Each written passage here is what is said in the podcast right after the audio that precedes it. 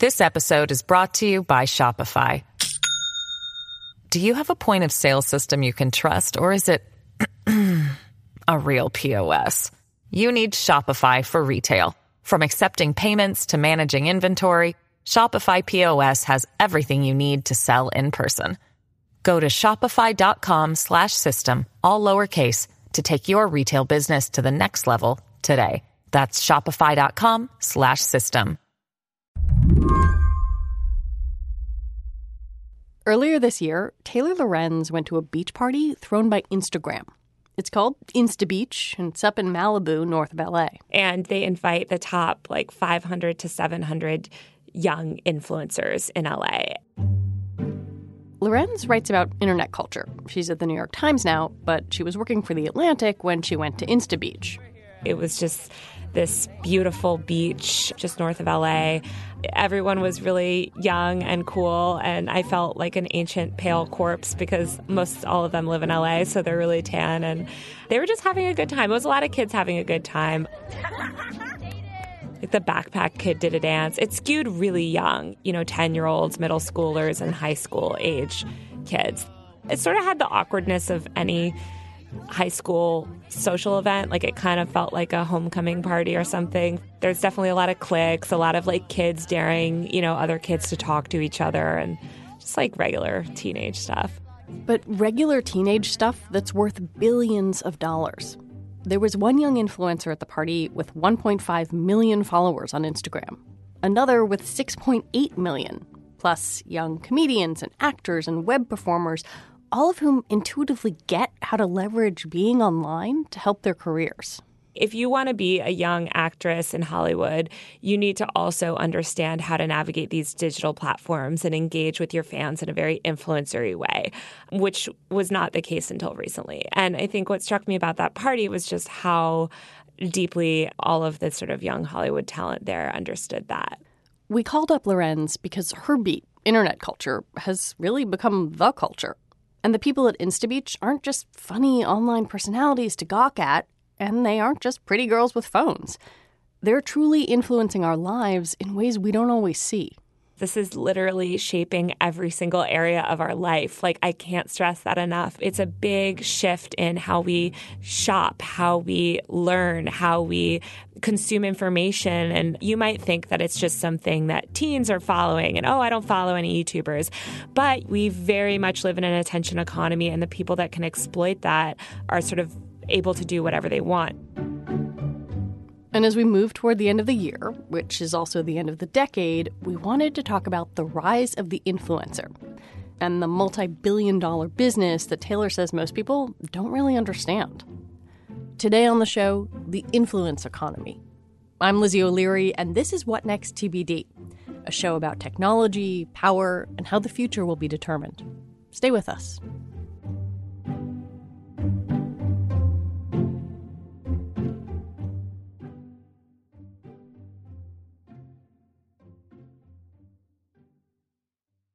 This episode is brought to you by Discover.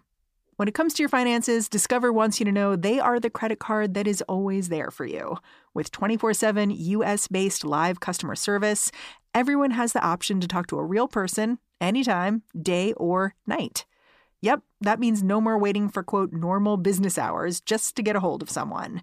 We are talking real service from real people whenever you need it. Get the customer service you deserve with Discover. Limitations apply. See terms at discover.com slash credit card. This episode is brought to you by Shopify. Do you have a point of sale system you can trust, or is it a real POS? You need Shopify for retail. From accepting payments to managing inventory, Shopify POS has everything you need to sell in person. Go to shopify.com slash system, all lowercase, to take your retail business to the next level today. That's shopify.com slash system. Okay, so humor me here. I mean, I'm I'm 44 and I like to think of myself as fairly digitally savvy, but I think there are things here that I have a hard time understanding, and I feel a little out of my depth. Um, how would you define an influencer? That's a good question. Um, I would say an influencer is part micro celebrity and part entrepreneur.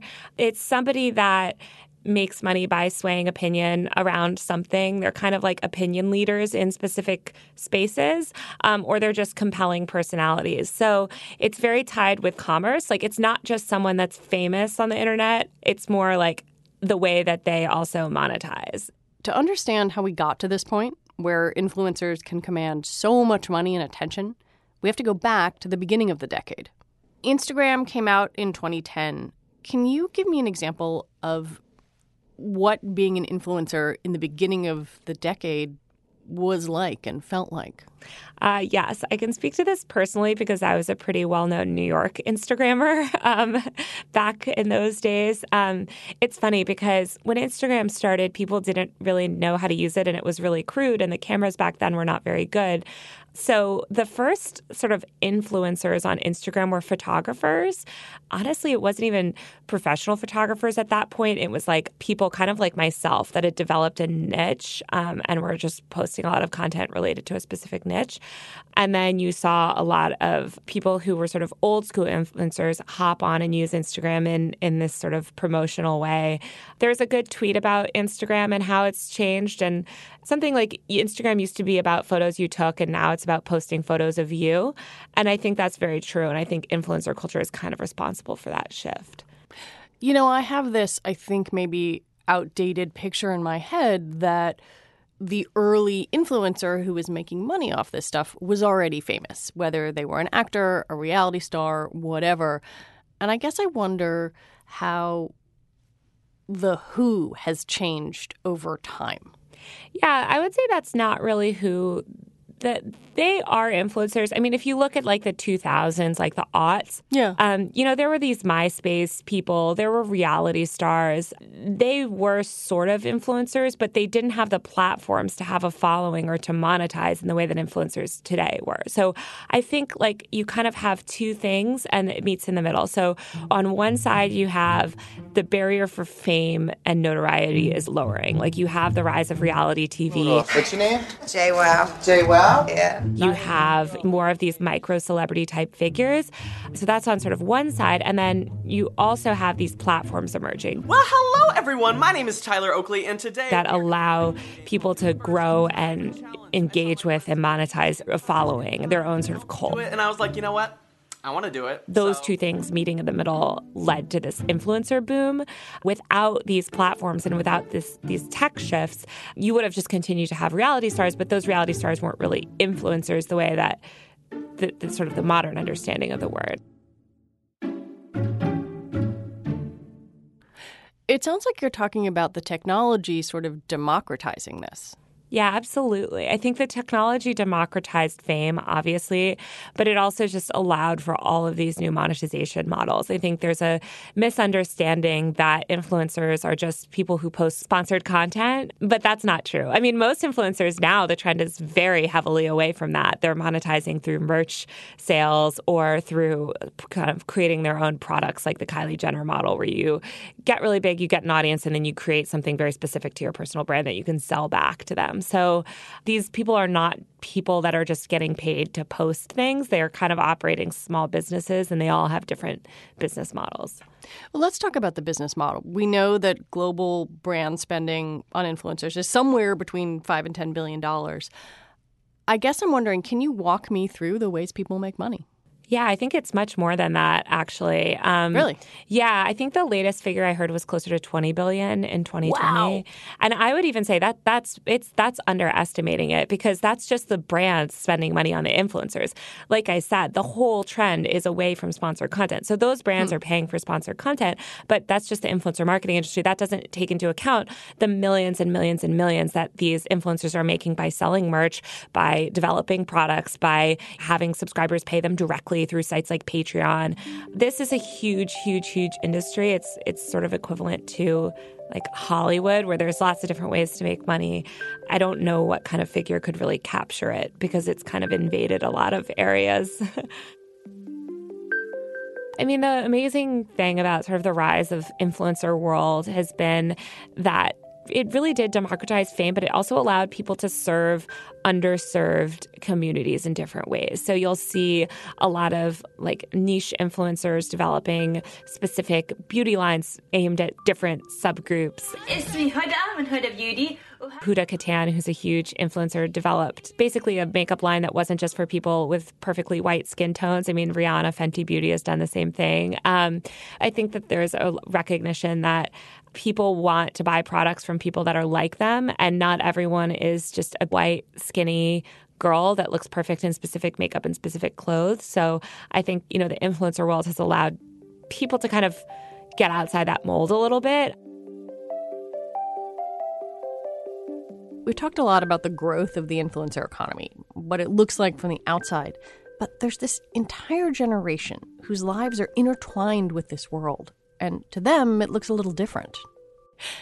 Authenticity seems so incredibly important here. And I'm curious whether, say, Gen Z, where their radar is for, hey, things are being sold to me even though the person doing the selling is just like me. Yeah, well, their awareness about that is very high. A lot of Gen Z teenagers themselves are s- posting sponsored content or aspiring to post sponsored content um, because they understand that it's a way to make money. So I think they, more than older people, have an understanding of like what's an ad, what's not, what's sponsored, what's not. It's not even just sponsored. I think that they understand that in order for these influencers to survive and make money, they that those influencers need to make money. So a lot of times, I mean, kids will just buy merch to support their favorite creator because they essentially want to give that person money to continue to make the content that they like. For younger influencers in particular, it's about more than just getting paid. Recently, Taylor Lorenz profiled a 15 year old named Rowan Winch, and he runs a series of meme accounts on Instagram. His biggest account had 1.2 million followers. You wrote about a teenager um, who was 15 years old, ran a bunch of popular accounts from his house, and was making about $10,000 a month.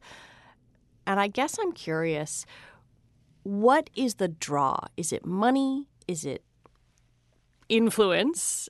What is it? Yeah, it's not just money. And I think that's what I was trying to write about in that story.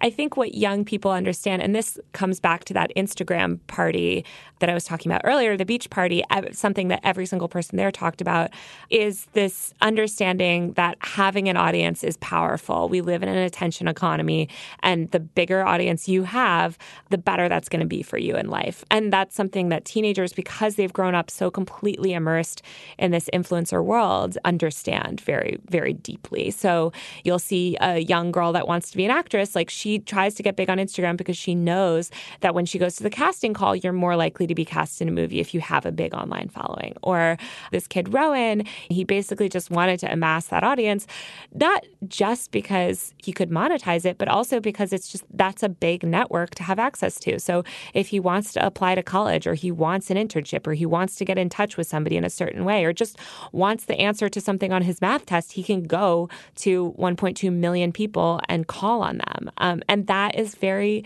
powerful. And and and you know it's not just about getting an audience because you can monetize it. It's getting an audience because you can kind of do anything with it.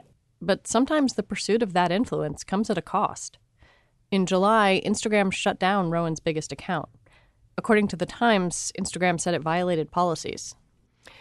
His mother was worried about him in your story. Yeah.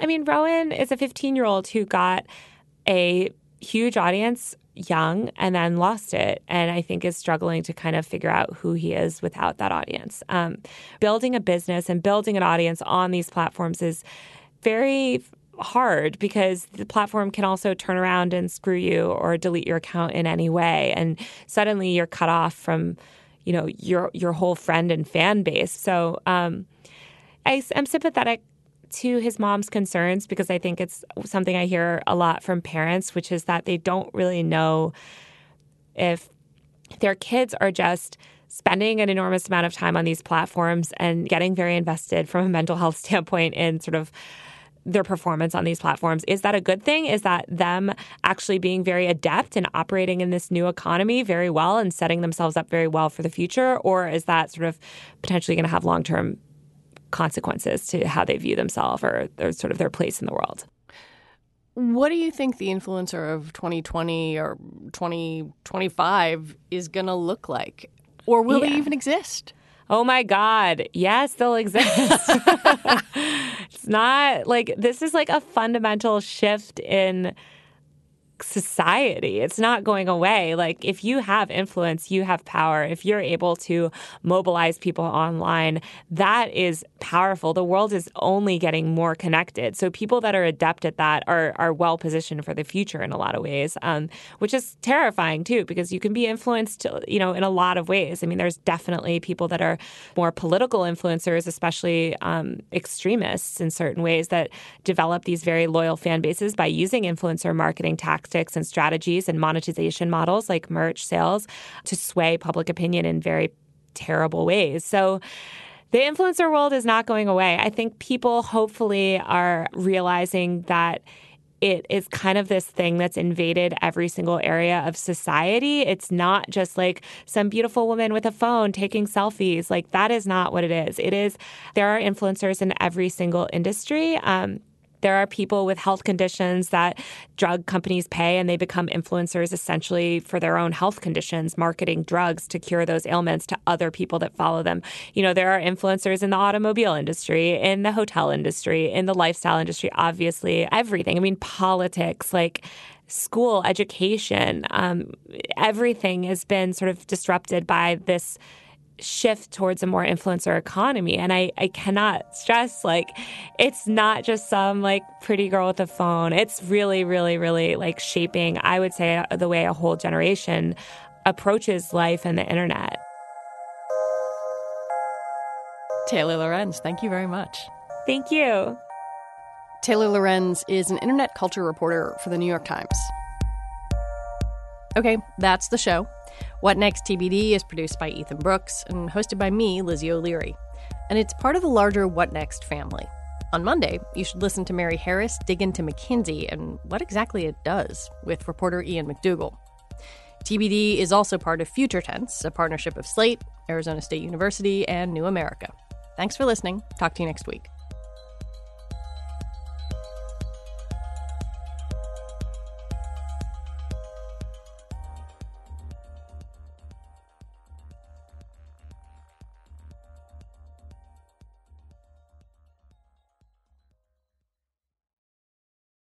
Without the ones like you, who work tirelessly to keep things running, everything would suddenly stop. Hospitals, factories, schools, and power plants, they all depend on you. No matter the weather, emergency, or time of day, you're the ones who get it done. At Grainger, we're here for you with professional grade industrial supplies. Count on real time product availability and fast delivery. Call clickgrainger.com or just stop by. Grainger for the ones who get it done.